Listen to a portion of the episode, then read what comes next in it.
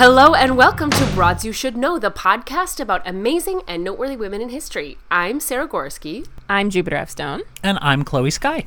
And today, ladies, I'm bringing us all the three queens of the Virgin Islands Queen Mary, Queen Agnes, and Queen Matilda. Have you ever heard of them? Are They sound like fairy godmother. they do sound like fairy godmothers? Agnes, Matilda, and w- Gwendolyn. What was the other one? Mary. Mary. No, You I- remembered the complicated ones and forgot Mary. Mary, arguably the more famous of, of them all. Oh, arguably. Have you Is- guys ever heard of them? I mean, no. is it the Virgin Mary? Is that the Mary? No. Oh, I thought this was gonna be like an alternative origin story. That'd be the shit. Right. No. Who who are they? Well, that's a great question, Chloe. I want to lead off though telling you how I discovered them because I think it's kind of fun and crazy. So, I just got back from a vacation. I can't believe I took a vacation. It was amazing. So proud of you. Yay, good. Sarah works really, really, really, really, really, really hard. Nonstop. I'm a workaholic and I never go anywhere without my laptop and I went for a week without my laptop. It was crazy. Uh, and I was in the Virgin Islands. My, one of my really best friends in the whole world, Jessie, her and her family rented a yacht. So we were on a boat for a week, sailing around, and it was so beautiful. And the last day, I had to. I was kind of like the chauffeur driving everybody to the airport because the, the the marina we had we were we were at was across the island, which is only it's, which is only like three miles long, but across the island from the airport. So I had to kind of shuffle people back and forth to the airport. And then me and my gentleman friend I was there with, we uh, had a couple hours before our flights after we dropped everyone off. And so I started the Googles. I was like, Google, what is there to do in this town where the airport is called Charlotte Amalie? And I started googling around, and I was like, okay, well, we can go. We'll go to see Blackbeard's castle, which is really just like a turret, kind of. It's like this ju- just giant circular. It's not exact. It's not exactly what I was expecting, but it also was closed down, so we were like looking at it through the fence. Oh, oh. I wonder if And it then- used to be bigger. I think castles of that time period were small. It was. It's not like a British castle, like. It's an island, re- so you got to make everything. I mean, that's smaller. fair. It would take up half the island if it was a British. But maybe castle. there were other buildings around it or something like once upon a time or whatever. Right now, and now they're all these castles are like surrounded by like resorts, and you have to like go into the resort to see the castle. But anyway, Blackbeard was closed, and so we took a picture like through the fence, and then we were like, okay, what else is close by? And there was this statue called the Three Queens statue, and I was like. Oh, the Three Queens statue sounds like an item of interest for Sarah Gorski. Correct. So we go, and it's like just, it's like in the same piece of property that Blackbeard's castle's in. So we like go around this giant block of property, and we get to the statue. And I'm like, I wonder who these women are. Were they like Blackbeard's pr- queens? Like, who were these bitches? And it's it's I'm gonna post my pictures on the the site when we when we have this episode air and stuff. But it's basically these three women and they're all standing back to back, like looking out basically onto this beautiful cove. And I was like, I wonder who these women were. While I'm waiting at the airport, I started to Google and I was like, okay, who are these three women? You couldn't wait. Literally I couldn't at wait. the airport. I couldn't wait. Uh, so, so first of all, I found a picture of the bronze plaque, which apparently I missed when I was there. but here's what the plaque reads: The three queens of the Virgin Islands. In 1878, three former slave ladies on St. Croix led an insurrection against the Danish government for improved working and living conditions. During this action, a major portion of Frederiksted, was, which is one of the cities uh, on the island, was destroyed by fire. This revolt is known today as Fireburn, and the ladies are renowned as Queen Mary, Queen Agnes, and Queen Matilda, the three queens of the Virgin Islands. And I was like, whoa! Hey, These bitches are the bitches I want to know about. so each statue holds a different tool in their hand. One of them is holding a torch, one of them is holding a sugarcane knife, and one is holding a lantern. Wow. And the names of the women, they're known as queens, like beloved, like the people like know them as icons and they kind of like dubbed them queens, but their real names were Mary Thomas, Axeline Elizabeth Salomon, also called Agnes, and Matilda McBean.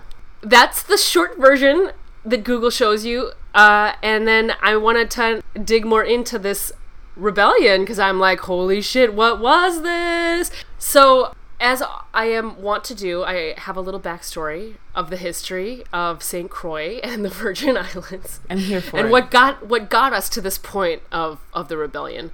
So, um, at at the point in time the rebellion happened, those islands were known as the Danish West Indies. The island of St. Croix has been, quote, owned by like seven different countries, starting with Columbus in 1493, and then in the early 1600s, the British and the Dutch fought over St. John of St. Croix.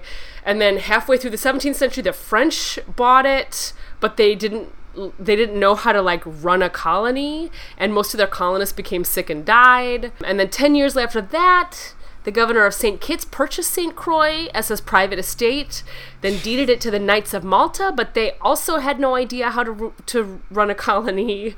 And then the French tried again in 1665. And then by 1733, the islands were kind of abandoned, and the French sold the islands to the Danes. So now we're under Danish Danish ownership. And unlike all of the previous white European tenants, Denmark, which at this time also included Norway, um, was able to make it work because, quote, the Danes learned how to work the land, and soon sugar plantations started to become successful. And, it, and the island of St. Croix was particularly suited for sugar production because it was relatively flat. And then on St. John, they did they had um, sugar production, tobacco, and cotton which means they needed laborers. So, who did all this labor? Well, it turns out the Danish also had this very successful slave trading going on. What? Mm-hmm. In the 1600s. What? How shocking. Okay, wait. I have questions. I have questions. Go, Hold on. go, now we go. got people. So this whole time you were the, the, when you were talking about how it started, like switching ownership between all these countries. I was Yeah. thinking, like at this time, what what was the population of this place? Like, were there people living there, like indigenous people, or was it like kind of like empty and barren? I, I don't know, is the answer. the research I found does not talk about it. So after we recorded this episode, I did a little research because I was curious about were there any indigenous people to the Caribbean islands? And it turns out, yes, there were. There were two tribes that we know about called the Arawaks and the Caribs. And they came from Central America and South America. And they lived in the Caribbean and the Virgin Islands for hundreds and hundreds of years up until someone you may have heard of named Christopher Columbus shows up. And he ended up leading the charge to exterminate the majority of the population. Now, over the next few hundred years, most of both of those tribes were eradicated, and I think the uh, Arawaks no longer exist today. Although there, there's a few people who still live in the Caribbean, a very very small number, like in the two digits, who identify as Arawak descendant. But there are about three thousand Caribs remaining, and their tribal government is still in existence. It's still recognized. They, in 2004, elected a new chief to their tribe, and they live uh, on the island still today. So thankfully, they were not entirely eradicated by colonization, but it is unfortunate that most of them were. Back to our Virgin Island queens.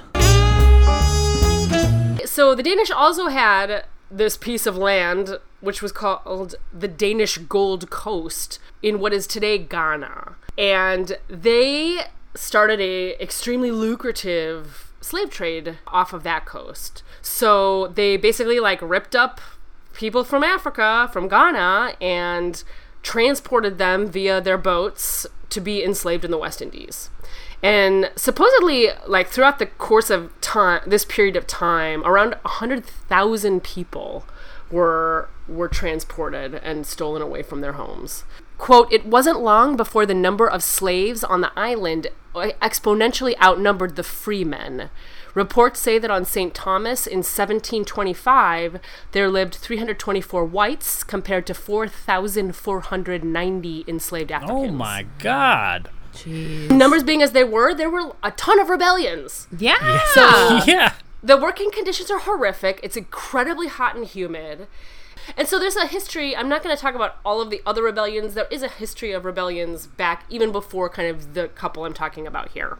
So in 1792, Denmark passes a law that says the transatlantic slave trade is illegal now. Except it wasn't going to be enforced for another 10 years until 1803. I'm sure that was to appease the rich white guys who wanted to keep making money off of it. so there was like this 10 year buffer period where they're like, slavery's not allowed Adjust in 10 your years. plans. You got to figure out if you don't have it. If you haven't transferred your shit in ten years. Oh yeah, exactly. Like kind of time. exactly. So in those ten years, of course, though there was an increase in the numbers of people enslaved and transported, and of course, even after that law came into effect, slaves could still be bought and sold on the islands themselves. Yeah. Wow. Then in 1848, slavery in the Danish West Indies is theoretically abolished. Okay. Okay. I say I say theoretically for a reason. So apparently there was a, another big revolt in Frederiksted Lacroix, which involved over 8,000 laborers. And to quell the unrest, the Danish appointed governor general, Peter von Scholten, declares all slaves free with immediate effect. And there were regulations laid down, including that uh, enforced laborers, the former enslaved, had the right to earn a wage to use a house and plot of land. But in true shitty white people fashion, the living conditions were absolutely horrific. Mo- most of the ex slaves were hired at the plantation- plantations they previously were enslaved at, and they were offered one year working contracts. And it did include a small hut and a plot of land and a little bit of money. But unlike when they were slaves, the free workers did not get any food or care from their employers.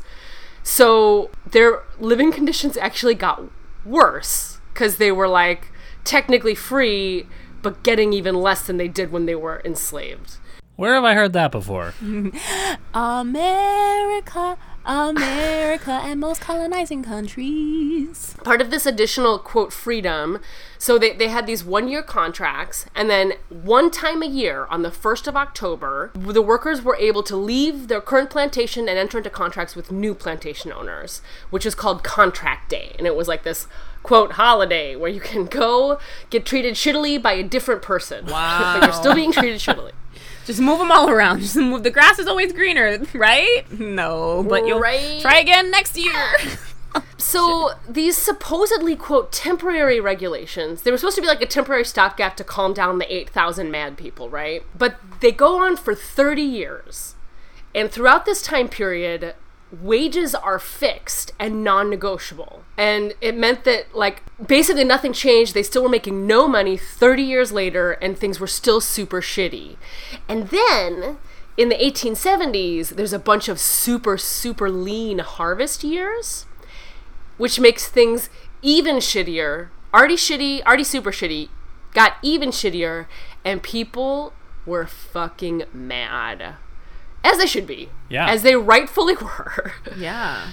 So then, on contract day in 1878, workers gathered on the island of St. Croix to protest the poor living conditions. Enter our three queens into the picture. These workers were supposedly organized by our three queens. Yeah, Mary Yeah. Thomas, Axeline Elizabeth Salmon, and Matilda McBean. And also, apparently, some others, which I'm going to talk about a little bit later.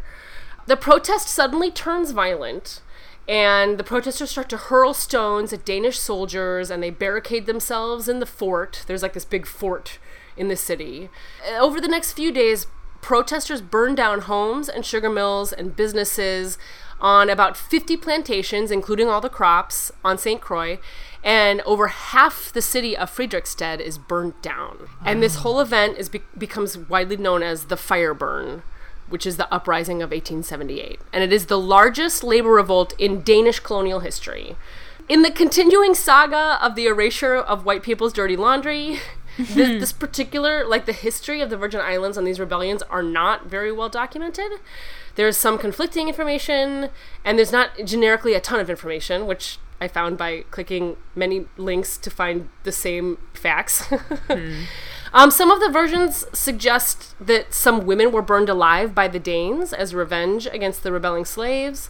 But then there's some other witness accounts suggesting that the, the deaths were just accidental due to all the fires and that people just kind of burned because the whole city was burning. It would take the Danish government two weeks to curb the uprising. Uh, about 100 protesters were killed, most of whom were shot fighting uh, with the Danish military, and 900 acres of sugar were burned. On the Danish side, just two soldiers and one plantation owner lost their lives. Naturally, Danish lost three people. Right. Um, immediately after the rebellion, uh, there was a court. The courts martial was established in Frederiksted and Christiansted, both different cities at the time. Twelve people were given a death sentence and immediately shot. Forty people were convicted, including three women or three queens. Um, most were convicted for having participated in an active way in the uprising. Uh, around one in four were convicted for having been leaders, and they were all given the death sentence, but were pardoned by the Danish king, who was so Oh. so magnanimous. And instead, they received either life imprisonment or were imprisoned, quote, on the king's mercy. And sem- seven of them were transported to Denmark, including the three queens and another woman, potentially a fourth queen, named Susanna Abramson. They were imprisoned in a women's prison in Christianshaven, uh, that which is in Denmark, from 1882 to 1887, and after that they were moved to Christiansted back on St. Croix to serve out the remainder of their sentences. Of course, the big question is: Did the rebellion work? did it? Oh, yeah. Did it make Did it make life better? They did. They were able to like negotiate slightly higher wages, um, but not really. So mm-hmm. conditions still sucked for a really long time. Finally, around the First World War, workers began to organize themselves and strike and got better conditions. What happened to the Danish? Because all lives matter, right? In 1917, the Danish West Indies were sold to the United States of America for $25 million, which oh, would be 500 million today. So that is today. It's the U.S. Virgin Islands. So they were just like, this isn't worth it anymore. You handle it, America. America been waiting. They're like, yeah, keep fucking up so we can come swoop. Yeah. We know how this But rolls. things, but the plantations were fucked up, and like I will say, like I didn't go into the history of like each, like what was what exactly was burned, but oh, there's a whole bunch of quote ruins you can go visit of sugar plantations all around the islands. Supposedly, a bunch of them were ruins because of these rebellions, right? They just burned all that shit down and they never rebuilt it. So maybe there was an effect in that way where they kind of destroyed the industry. Right, right. Um, Slowly, someone else will come and take over. Maybe they'll do a better job. So I want. So we talked about the rebellion, and the, for for the most part, like hopefully it makes sense. Uh, but I wanted to learn more about the women themselves. So I, there's not much, but here's what I was able to find out. So Mary Thomas, she's the best known of the three queens. Uh, Queen Mary. She was born in Antigua in 1842, and she immigrated when she was in her 20s to St. Croix, which was apparently pretty common. People immigrated between islands all around. When Queen Mary was 16 years old in 1858 and living in Antigua, a four day complicated and violent uprising went down, where Antiguan women were characterized as, quote, acting violently and aggressively like men, and using the word our side. That term, our side, was kind of the watchword that was heard again and again in all the rebellions in St. Croix. And apparently it was like Queen Mary's favorite, like, our side. Our side needs this. Our side needs that. So it was like this coming together of enslaved people. In 1878, she was about 40 years old and had three children. Although she was unwed, apparently she had been previously punished for mistreating one of her children and for theft. So maybe, maybe not. I don't know. Maybe white people just didn't like her. and during the rebellion, she apparently got really drunk and she went around town shouting that those who didn't want to be part of the rebellion were to be decapitated. Oh, wow. Damn. And she was also really active um, in all the vandalism and arson on all the plantations. she was given a death sentence when she was arrested, you know. And when she arrived in 1882 at the women's prison in Christianshaven in uh, Copenhagen, she brought only a ring and a few earrings. I think that's things of value that they record. And that's like all the facts about her that I could find. So, interestingly enough, the majority of this information I'm talking about these women actually comes from the prison records and the records that the Danish took. Ah. Because when the Danish sold the Virgin Islands to the US, records of all the colonial administrations were shipped to Denmark. A century later, now, the Danish National Archives are scanning them and they're finally like putting them online and translating them. But a bunch of them, you know, a bunch of them are written in Old Danish and were like are totally unintelligible to all but like a couple people. So it's this huge project called the the Fireburn file- files. Um, and I went to the website and it's like the website feels incomplete, but it's because they're like constantly scanning and uploading documents and it's just not done yet. So that was Mary, Mary Thomas. We also have Matilda McBean. The prison records of Matilda McBean describe her as a young mother to three. She was between 20 and 22 years old. She was born in Christiansted, raised by strangers, had four children, is Catholic, and she submitted from Christiansted, the prison, to house arrest uh, on July 19th, 1882, for the rest of her life for being such a troublemaker. and then Axeline Elizabeth Solomon, Agnes. Um, the prison records of her says she's known as Agnes, and they describe her as a 20 to 25 year old unmarried mother of three. And that's all the information that I could find in the clicking and things that I did. And I'm embarrassed because I love to know more and I want to say more about them. But that is all I know about them. But they got a statue. How they get a was gonna statue? say, I think it says a lot that they were the ones because they took them from. So that's like from the Caribbean to Denmark. They they took them there so to be in prison. Like they're Yeah. like, you are getting as far the fuck away from this. You're not doing this shit again. Exactly. They were like I mean it's it's just widely known I think in the prison records that they were like some of the primary organizers of the rebellion and the burning and all of the damage. So in the revelation of all these documents that are getting translated, we're also hearing more about the actual event and other people that were involved, including a fourth queen who is Queen Susanna Abramson, also known as, quote, Bottom Belly. She was a 48 year old unmarried woman with nine children. Uh, and researchers think she was the first of the queens to return to St. Croix from Copenhagen in April of 1886. And then there was a potential fifth queen, Rebecca Friedrich. And the women were known kind of in the prisons as, quote, the Black Amazons. There also apparently, like in the Danish records, there were a number of men involved in the rebellion too that were leaders, and they call them the kings. But they were all immediately executed on the island. No trial, no anything. They just were were shot right away. So they kind of don't have any sort of place in the narrative uh, in any of the research. So in 2005, to grace their immense contribution to the cause of freedom, locals in the West Indies erected the Three Queens Fountain, which stands on a hill above Charlotte Amalie, which is the this is the fountain. This is the statue I found, which turned out to be a fountain, but the fountain was off, so I didn't know it was a fountain. it just looked like a statue. Also, more recently than that, Denmark unveiled a statue of Mary in Copenhagen where she was jailed. Uh, And it's a 23 foot statue, and it's Denmark's first statue of a powerful black woman in its capital. Wow. Um, Whoops, and there's, our bad. no shit. there was like a side fact here that in Denmark, 98% of the statues represent white males. That sounds right.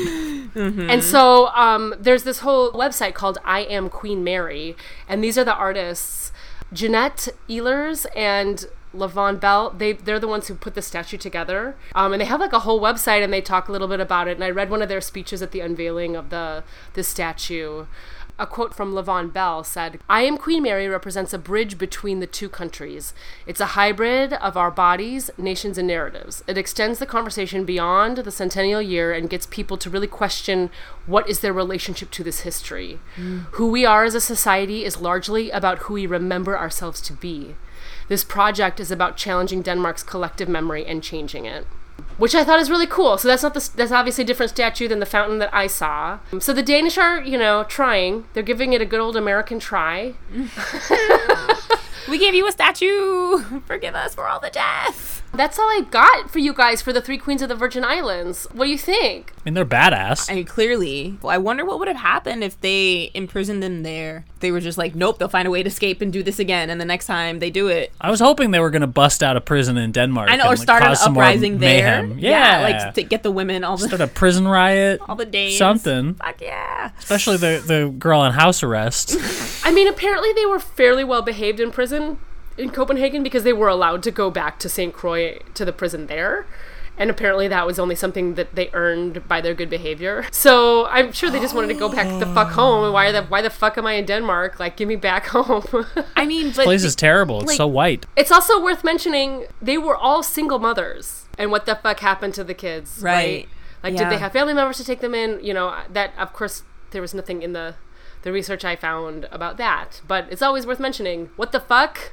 Arresting single moms? it's not like we haven't seen in our recent history children being separated from their parents when they're minorities, getting shuffled around from country to country. It's like so fucking ridiculous. Like the playbook goes back hundreds and hundreds and thousands of years in some cases. I'm like, hello. I find it like I don't know if this is awful to say, but I personally find it strangely there's nothing that makes you feel better about the horrific treatment that Europeans and colonials like inflicted on anybody. But I think I grew up thinking that America was the only fucked up place. And when I read these other histories, I'm like, oh no, everyone's fucked up. And hmm, like, Interesting. it makes me feel less shitty about just America. It makes me understand that there's a larger system and that colonialism is bigger than just one country, it's bigger than one story. It's like everyone's story. And I wish that other countries owned it more. Like I wish other European countries I don't know, reparations and shit. I, it's insane. And I, do, I walking- feel like most countries are better at reparations than America. Like I feel like I've read so many articles in the last few years about countries in Europe specifically giving large sums of money and setting up like social programs to benefit, you know, descendants of the the people that they previously tortured and destroyed. Like after World War II, Germany put all kinds of programs in place to be like, hey, really sorry. And I think I've I've been reading more and more about how other countries have been doing that also. really Yeah. Well, you know what's interesting, Sarah, is when you said that, I think it's like about like where you step into it from, right? Like what your starting point is. Because for me, the way that I kind of came into this was like, holy shit. Because the education that they gave us in the 50th state, so the newest America, was we were the shit. Like, I had no idea for a really, really long time that America was even that shitty. Even growing up Right. on an island surrounded by all the evidence the sugarcane plantations, the museums, and whatnot The military bases. the military bases that I had Yeah. access to that my friends who were native didn't have access to. But because I was like in that system, like of America, America, I mean, they did some fucked shit. Like, like looking Uh, back yeah. and thinking back and being like, how in the 90s I still felt ramifications of that, but still. The way that public education school system, I thought everywhere else was way more fucked up, and America was the only country in the whole world that was safe and That's de- that's definitely the narrative that I was sold growing up. Yeah. Like the number of times that the church or my dad or whoever would be like, "You're lucky you were born here because this is the best place on the planet. It's better than every single other place." And Right. so oh, it Oh was yeah, just that's the in me. that's like the white middle class narrative. exactly. It, like, but I this is- remember when my dad, my dad was the first person. So like the only real like black person I had in my life was the one to shatter my reality and tell me like, well, you think white people could have just went to Africa and got slaves by themselves without any help from other black people there? And I was so mad at him because I'm like, Dad, how dare you? How dare you fucking get on the white man's side and like shut it down? But he was just trying to open up my perspective to like, you Yeah. can't just do this black and white system. You have to like open it up more, right? To the, yeah. the class system more than it's yeah. and there was hella countries. The thing that's you know i think the thing that's important and the reason we have to keep telling these stories and teaching everybody these histories is because it's still like the ramifications of it are not they're not over. They're not a thing of the past. And like specifically with the virgin islands so we, we spent most of our vacation just on a, on a boat like going from island to island. But wh- at this this last day we were like driving around and looking at a couple sites like in charlotte amalie we had like this awesome lunch at this like cajun crab place um, and we drove around all these neighborhoods that were like so you know obviously you have some of these like really rich villas and shit all around but then most of the areas we were driving through super poor and all black. And like lots of people shuffling around that look like the LA version of homeless kind of or, but maybe even like worse in some ways. The people that don't look well people that look ill and and stuff like that. And so all the, the people who visit the Virgin Islands and go there as a paradise are all fucking white and the locals that live there are poor as fuck and black Yeah. nothing about that is okay. And I like I was sheltered from it most of my trip there, but this last day I was like, holy fucking shit. Like why hasn't anything been done to lift up the the people who are, you know, who were once who you know descendants of the enslaved Africans, right? And they're all just so poor because they were never paid anything and they had to fight and they had to burn down their own plantation to get attention to try to even get a raise. Yeah. Like it's so fucked up. Yeah. Well, Anyway. I mean, it really sounds like I mean the U.S. Virgin Islands. If they bought it, it's just like the U.S. and their islands. They do what they do in the time periods they have it, and it's like use it for plantations, and they did that for as long as they could, and now it's like exploit it for tourism for as long as you can, and then the next stage for I feel like a lot of them is just what you see happening in Hawaii, which is all the native people will have to go somewhere else eventually, the ones who don't die out. And then rich white people get to come in and own this land. But the local folks are still the ones that are like working the desks and like Yeah, because that's all there is. And I mean, I, I mean, at least from like my experience at home, it, like if you get a job in a hotel, that's like upper echelon shit. Like if you get a job Right. in one of the hotels, it's considered like, oh, thank goodness, I get to take care of my family. But at the same Right. time, it's like selling out because you're like, I don't want to serve these people. They are active. I am actively helping them destroy my home.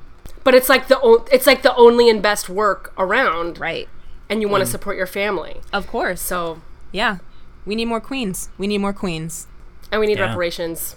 Yes, Agreed. most definitely. So that's all I got and uh, I appreciate this this anti-colonial rant. Yeah. Every every opportunity we get on this podcast. I Always every love an moment of it. anti-colonial rant. Oh Lord. Oh Lord. All right, next week I am going to be breaking down what the fuck is going on in this Britney Spears saga and also telling you about where she came from and how she got so famous and why she's so talented. So come on back next week to learn about Britney Spears. Well, thanks you guys so much for listening. If you like the podcast, you should definitely give us a like and a review, and you should definitely share us with your friends. People love this podcast. People who share it, like we get new listeners all the time because everybody wants to hear stories about awesome women and the women who changed the world, including our three queens. So hit us up, visit our website, broadsyoushouldknow.com. You can hit us up on social at broadsyoushouldknow. If you enjoyed learning more about the rebellion and, and the three queens of the Virgin Islands, you might also be into some of our other broads. We recently just finished a series about the three queens of Madagascar, Ranavalona the first, second, and third. And you also might be interested in the queens of Hawaii. We have Queen Ka'ahumanu and uh. And we also have a bunch of episodes about other labor labor organizers and protesters. We have Lucy Parsons. So check those broads out if you like these broads, and come back next week for another broad you should know.